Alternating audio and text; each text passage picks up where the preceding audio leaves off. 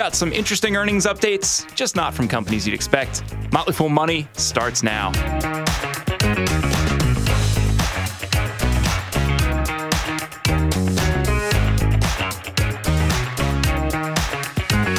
I'm Dylan Lewis, and I'm joined over the airwaves by Motley Fool Canada analyst Jim Gillies. Jim, thanks for joining me.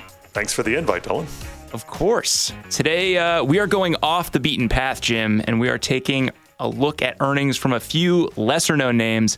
But we're going to start with one of the biggest movers. Uh, Celsius may be a company on people's radars if you're looking at big movers today. Shares up 20% after reporting earnings. Jim, if you haven't heard of this one, pay attention when you're in the beverage section of the supermarket. They are growing their presence there and some big numbers in the earnings report pushing that big stock pop today. Yeah, I mean, it, it, this is one I have heard of. Uh, I have. Uh, I was briefly an owner uh, back uh, a few a while ago, and it was just a small position that we were playing games with. But their earnings report the headline news looks pretty darn good. I mean, I think revenue was up 112% year over year. That's okay. Gross margin was up 10 percentage points, not basis points, percentage points, up to uh, 48.8%. Uh, net income was up 345%. That sounds good.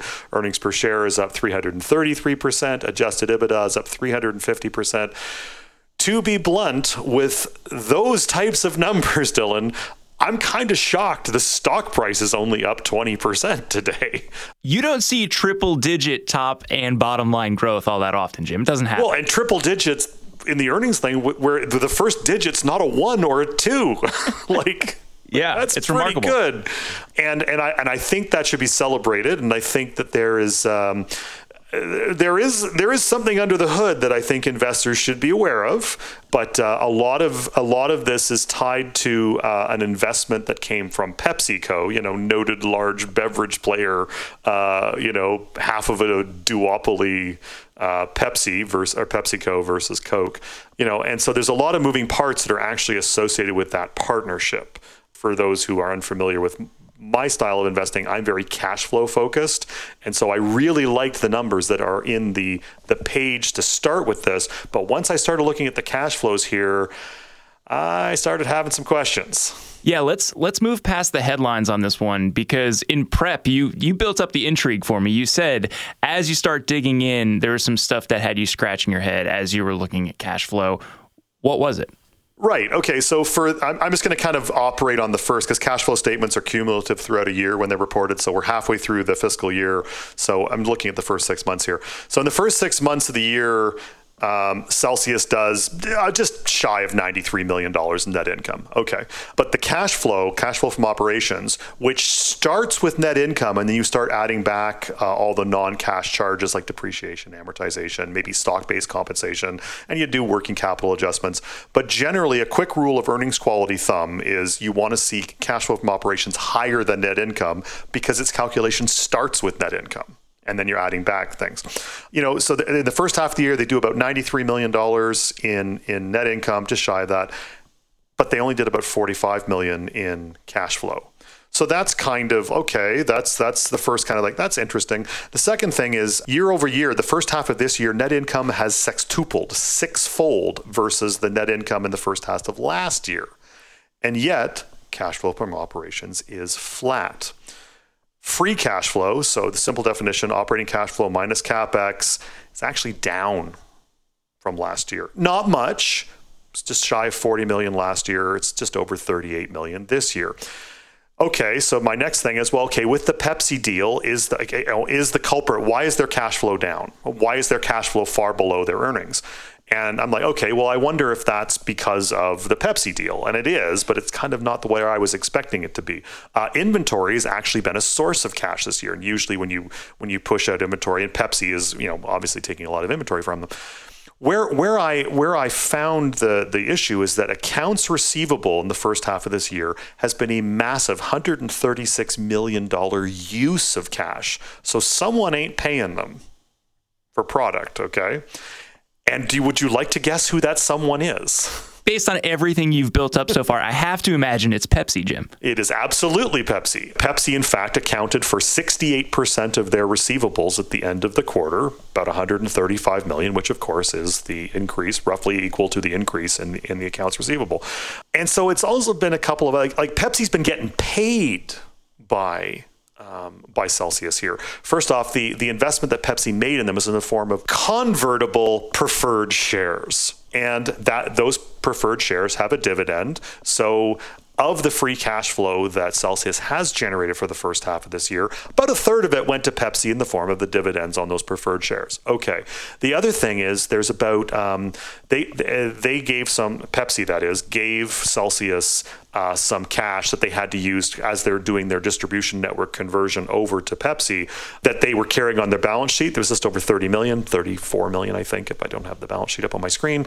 That all got returned to Pepsi during the quarter as well. So there's so Pepsi's a drain. And the other thing too is um, the only reason that Celsius has positive operating cash flow in the first half of this year is because if you look through the line items, there's a 57, 58 million dollar source of cash, which is basically uh, unpaid taxes.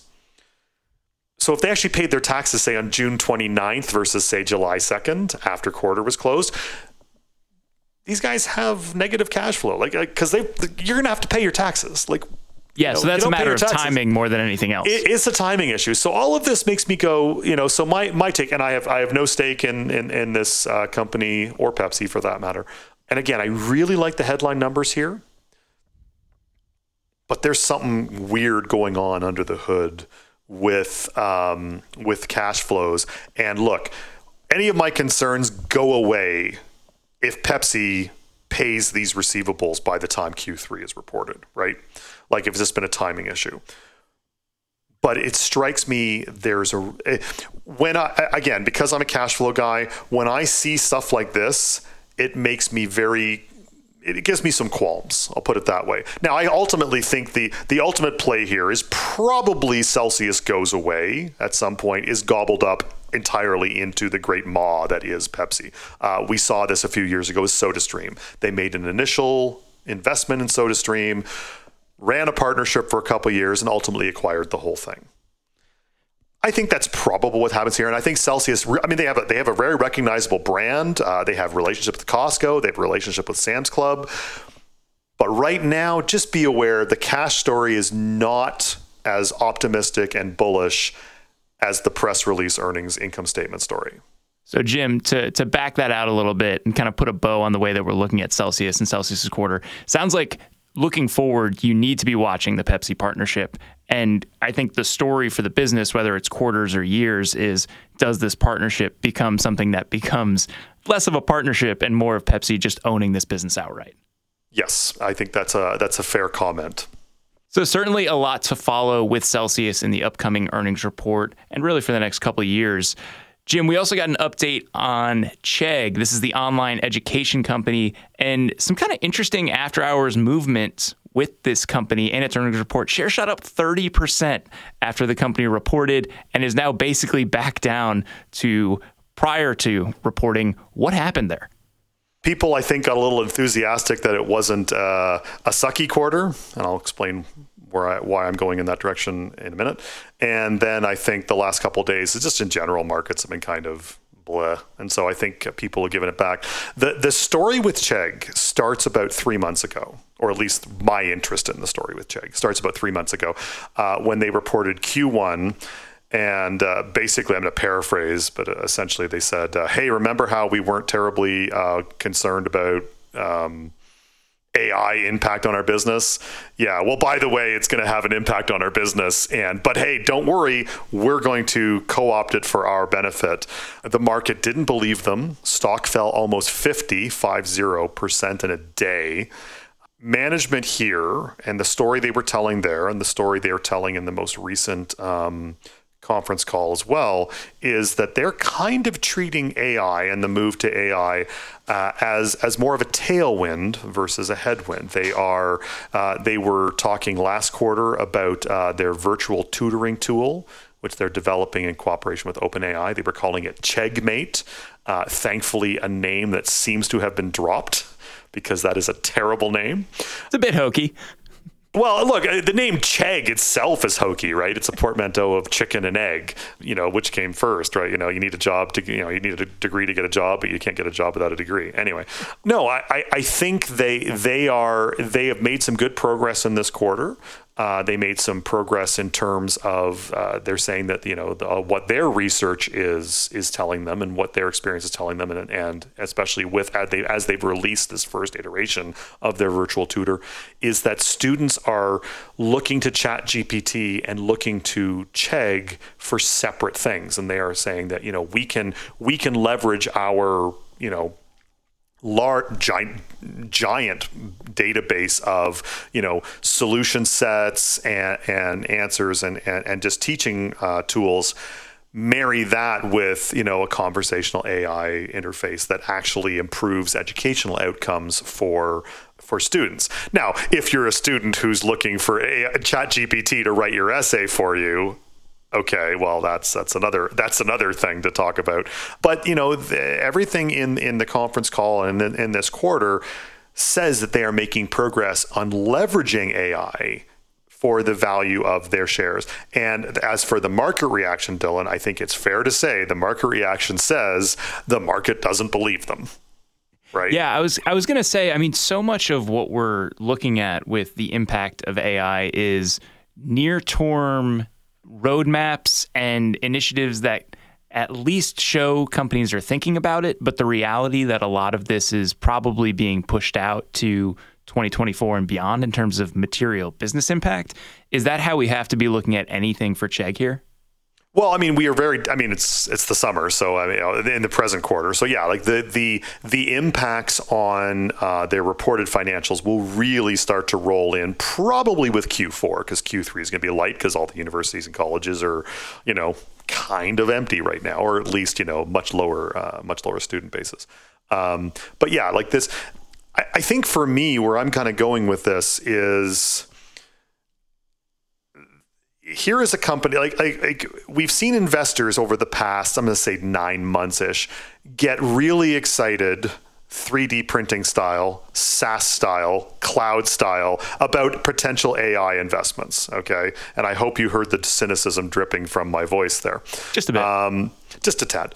Um, and so here is a company that you know i will argue has to embrace ai i. Mean let's be honest they kind of have to. Um, and so they are and they're actually reporting some pretty decent results and they're also taking some pretty good capital allocation moves. And paradoxically they're not getting rewarded at all.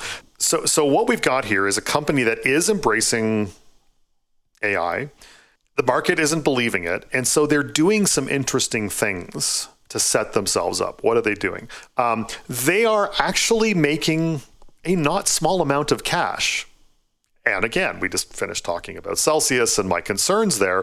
I'm kind of sitting opposite here for Chegg because it, over the past um, four quarters, including uh, the quarter, the Q1 of this year, where, you know, again, 50% down, and then this quarter, which was perfectly fine, um, they have generated uh, about 180, I'm going to say about 181 or so uh, million dollars in free cash flow okay, that's interesting. What have they done with it? Well, they have uh, they have been deploying all of their their cash wealth and and a lot of uh, and the free cash generation. They've been buying back stock. Okay, so they're buying themselves on the cheap.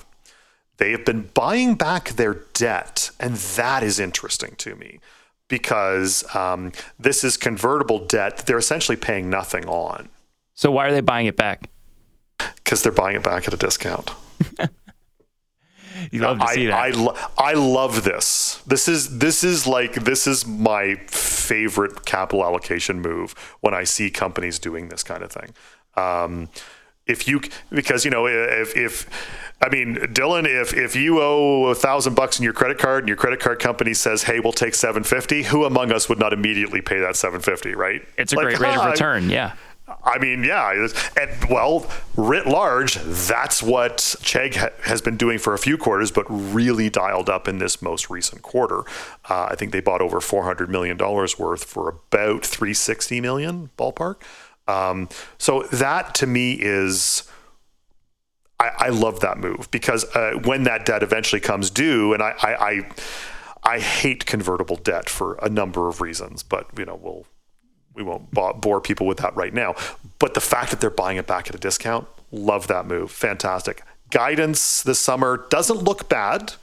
Um, you know, uh, you know, for the summer term, it's the lowest seasonally adjusted term, but doesn't look bad. Uh, their margins look okay, even though they are spending heavily to to make their AI solutions ready for prime time, if you will. And and here is the thing: at this point in time, today, at today's price, after as you say, after they've given back everything, this is a company that is trading at about six times trailing free cash flow. And that's really, really cheap. And you know what? Even if they're only half as successful as they plan to be, if this thing moves from six times to 10 times, which would still be cheap in my opinion, you know, you get a two thirds, you get a 67% return on your investment before actually, if they actually start growing themselves. And, that, and, and then the question I ask is, well, what if this actually works?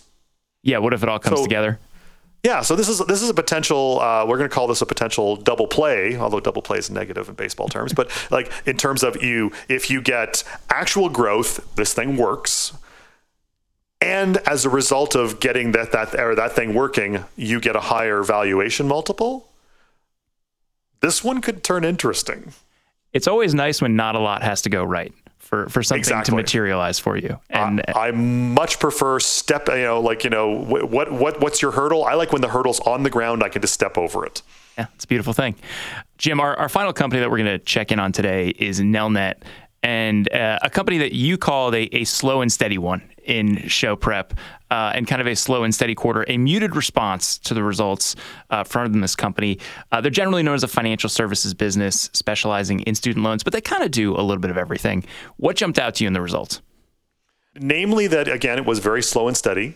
So, so Nelnet is a company I've known for a while, recommended for a while. Uh, it is a student loan servicing company. It's a professional services company. It's a consumer loan originator. They got a bank stuck in there somewhere. They're a payment processor. They're a telecommunications company. They're a K to 12 uh, and higher education. Uh, you know, helping payment processing. Oh, and they're a private equity group. So, I mean, yeah, they're everywhere. This is a very dense company to have to kind of pull apart and look at. But fortunately, you know, it's a, it's it's kind of we we've got a shorthand for these types of companies, and because it's financial services and financial numbers are very very. Um, uh, prominent. Uh, we, you know, book value is generally a pretty good um, metric to be using. Uh, and so, I mean, there, there's a lot of cash flow that's, that's flowing through here as well. Uh, and, and, and you can get a really good history. They do an annual letter every year, which I heartily recommend reading. I like I like to call Nelnet the the second most famous holding company out of Oma, out of uh, Nebraska because you know that one up in Omaha is pretty big deal. Uh, but yeah, uh, sticking with our off the beaten path theme. If you're if you're in Nebraska and you go a little off the beaten path, you find your way at uh, Nelnet instead of Berkshire. Right? Yeah, you go to Lincoln instead of to Omaha because these guys are in Lincoln, which is like an hour down the road from Omaha. But you know, it, it's it's their book value. Uh, these guys IPO'd uh, mid 2004, I think, last third of 2004. Uh, they've compounded their book value. So again, this is the Berkshire same the Berkshire argument, right? They uh, watch book value. Um, they've compounded book value at 16.6 percent annually since IPOing, uh, and they're trading right now at about 1.1 times book value, which very nice valuation. Periodically, you know, the market will give you just a tad below one times book value, so I do tend to you know, like to add to my holdings on those dates. But, you know, I think there's nothing wrong with it. 1.1 here. It's a cash flow story in that they have their operating businesses that are generating cash flow for them. Okay. They also so that would be the loan servicing business. That would be the um, the payment processing and helping manage uh, educational institutions business as well. They also have a bunch of um, private equity uh, style investments. Uh, notably, they own uh, they're the largest uh, uh, independent shareholder of, of a business called Hudl. Uh, which is a sports performance analysis platform. So you know, for for analysis of high school and college sports, and you know, occasionally professionals, but also athletes who are looking to maybe become professionals.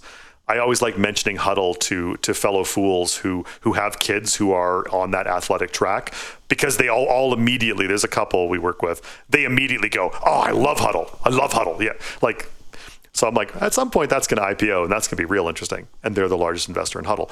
Uh, but they also own this big giant pool of um, of student loans from a uh, from a prior program that no longer exists, and that's slowly flowing through the cash flow statement. And it's probably going to deliver them just shy of 1.4 billion dollars over the next 13 years. But about two thirds of that is going to come in the next five years.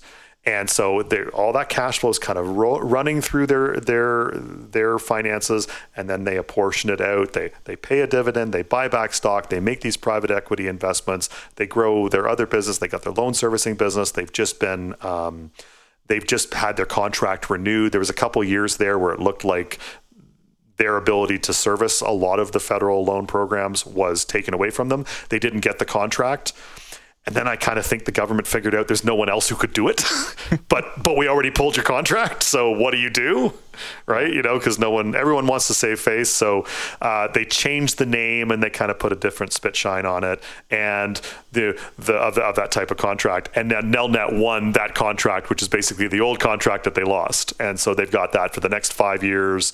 Plus, they've got I think two five year options after that. So there's a lot of moving pieces here, but you know, probably to distill it down, lots of cash flow. Those cash flows get invested in various places. It distills down to a book value number that book value number has been growing neatly, and it's trading at a reasonable price to that uh, to that growing book value. I don't know a ton about this business, Jim, but because of where it operates and because of what I know is looming in the student loan servicing space, I do want to ask. Uh, you know, interest on student loans is set to resume this fall. Is that something that impacts this business at all?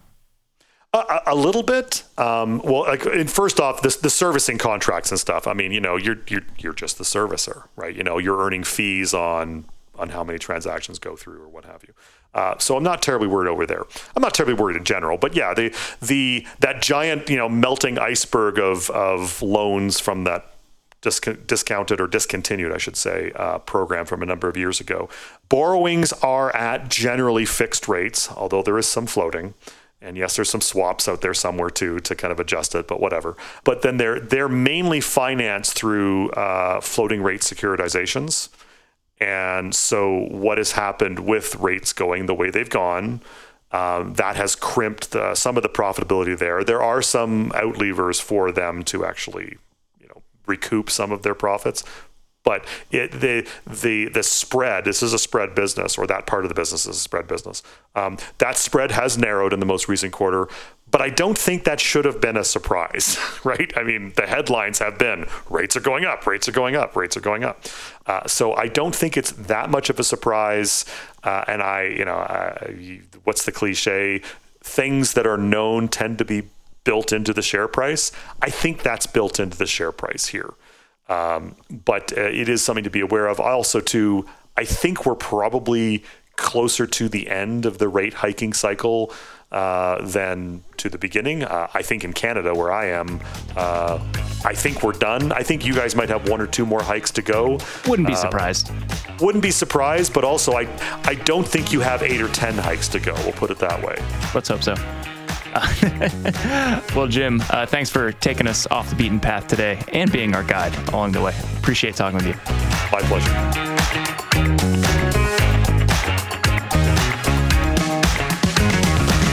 As always, people on the program may own stocks mentioned, and the Motley Fool may have formal recommendations for or against, so don't buy or sell anything based solely on what you hear. I'm Dylan Lewis. Thanks for listening. We'll be back tomorrow.